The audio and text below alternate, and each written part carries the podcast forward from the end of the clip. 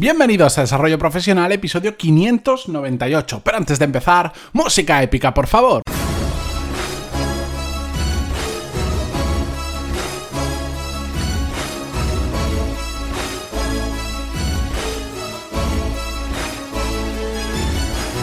Muy buenos días a todos y bienvenidos a Desarrollo Profesional, el podcast donde hablamos sobre todas las técnicas, habilidades, estrategias y trucos necesarios para mejorar cada día en nuestro trabajo. Si en el episodio de ayer lunes vimos dos casos sobre malos jefes, dos casos que me enviasteis vosotros, eh, hoy vamos a ver un tercero que no me dio tiempo a poner ayer, pero que eh, como está tremendamente ligado, no quería dejarlo escapar y no quería esperar, pues no sé, un mes o dos meses para traerlo junto con otros porque lo veo lo suficientemente interesante y además da para, hablar bastante porque, mm, bueno, lo que nos va a contar un oyente hoy es una situación que veo muy muy a menudo, que la he vivido también muy de cerca y que quiero comentarla y compartirla con vosotros. Os lo leo porque es muy rápido, vamos a mantener el anonimato porque así me lo pide y me dice, buenas tardes Matías, te escucho cada día en el podcast y me parece muy interesante. Te escribo porque trabajo en una empresa que cuando tú envías un email, llamas por teléfono, WhatsApp, etc., a nivel de tus superiores, la respuesta es el silencio en la mayoría de las ocasiones. Incluso hemos perdido oportunidad de negocio por no poder recibir la ayuda necesaria para poder tirar adelante el proyecto, pese a que luego te piden resultados y venta y esto es muy frustrante para mí como trabajador y en el puesto que desempeño como responsable. ¿Cómo lo enfocarías? Me gustaría conocer tu opinión. Puedes utilizar si quieres esto para tu podcast si lo ves necesario, pero por favor guarda el anonimato para no tener problemas con mi empresa. Muchas gracias y un saludo. Bien, pues esta situación yo sé que ahora muchos seguramente os habéis sentido identificados cuando intentas hablar con tus jefes o con tus superiores y no recibes respuesta o recibes respuesta, que también es muy habitual, muy muy tarde, cuando ella es demasiado tarde o cuando ya no la necesitas o, eh, como contaba aquí em, nuestra persona anónima, ya has perdido oportunidades de negocio. Yo lo que le contesté por email, lo primero de todo es que intentara averiguar qué estaba pasando en esa empresa mm, más arriba. Porque a veces, sí que es cierto, ese comportamiento por parte de un jefe o de un superior no es correcto. Pero a veces, y sin llegar a justificar ese comportamiento, tenemos que entender también un poco la eh, situación de esa persona o de esas personas. A veces las propias organizaciones son tan desorganizadas, valga la redundancia extraña que ha salido de ahí, que no te impiden hacer todo como te gustaría. Y eso yo lo he visto en mucha gente, hace que gente que es muy buena y muy válida para lo que está haciendo se conviertan en malos profesionales. Simplemente porque en ese tipo de desorganización no son capaces de explotar su potencial. Son muy buenos en los que hacen, pero con la gente con la que trabajan no son capaces ni de responder porque tienen, por ejemplo, tantos emails al día, están tan desbordados profesionalmente que eh, es inmanejable. Y eso hace, pues como nos decía aquí, pues que igual tardes semanas en contestar un email que realmente la respuesta se puede dar en apenas unos minutos. Y todo eso lleva pues a que se pierdan oportunidades, a que la gente se frustre, como pasa en este caso. Imaginar cuán frustrada está esta persona que llega a escribirme para pedirme opinión sobre este tema. ¿Cuánto te puedes llegar a frustrar para tener que recurrir a ayuda externa por tu trabajo porque está sucediendo esta, este hecho? Pero es que esto es muy común. Es que ojalá esto fuera un caso aislado, pero es que me lo encuentro muy habitualmente. Ahí como, no sé, algún día voy a hacer el, el, top 10 de problemas que más se repiten o que más oigo a nivel profesional y este estaría seguro. La falta de comunicación con nuestros jefes, que nos ignoren, que pasen de nosotros, pero eso sí, cuando llega el final del año, el final del semestre o cuando toca rendir cuentas, nos piden objetivos, nos piden resultados y claro, realmente lo que están haciendo es pedirnos cosas cuando nos han estado poniendo palos en las ruedas para que no podamos avanzar.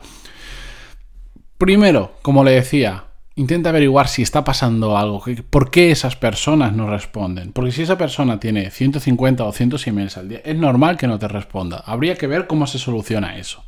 Pero también hay que ponernos un poco la situación. Puede ser que nuestro jefe esté bajo una presión brutal de otros jefes suyos y no llegue a todo. Tengo una carga de trabajo tan grande que él solo no llegue a todo y no lo justifica, pero también podemos entender un poco más la situación. Ahora bien, dejando eso de lado, ¿cómo lo enfocaría yo? Porque si nos van a estar mm, ignorando, pero después nos van a pedir resultados, yo lo que haría sería prepararme muy, muy, muy bien a lo largo de todo el año eh, esa reunión donde nos van a pedir resultados. ¿A qué me refiero?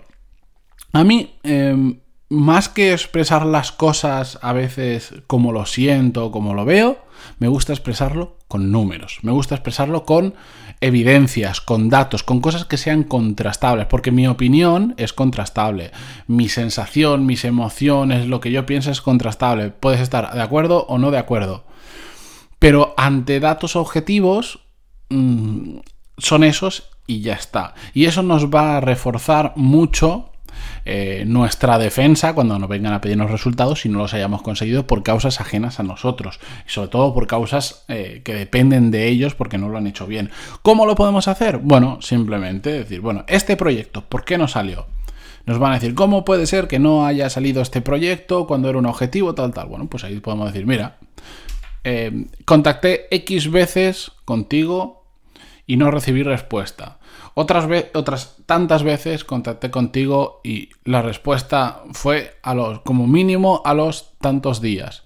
Es decir, basarlo todo en datos.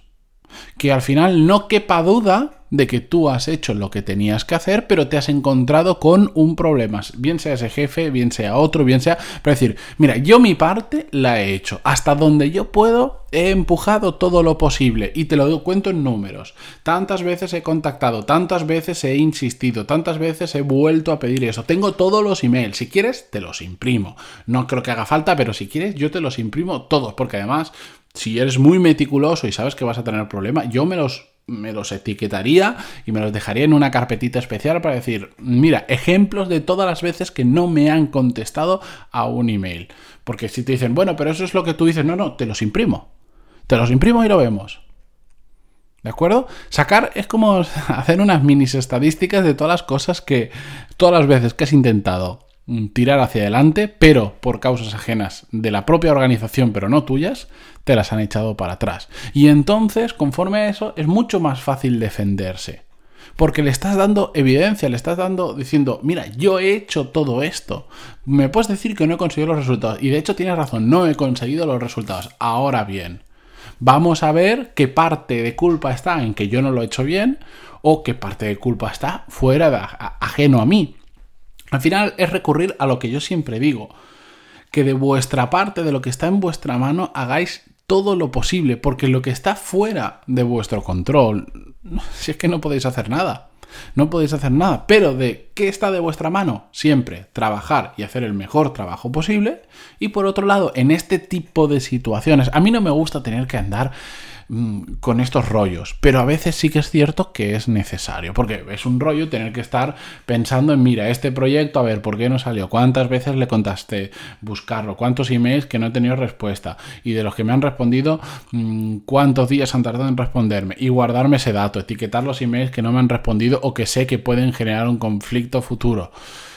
Es, si es que es muy pesado hacer eso y de hecho es es como, ¿cómo decirlo? Anticiparte, es anticiparte un problema, pero es eh, tratar, es tratar como culpable a alguien que todavía es quitar la presunción de inocencia. Es como decir, como sé que esto va a fallar, yo me voy protegiendo.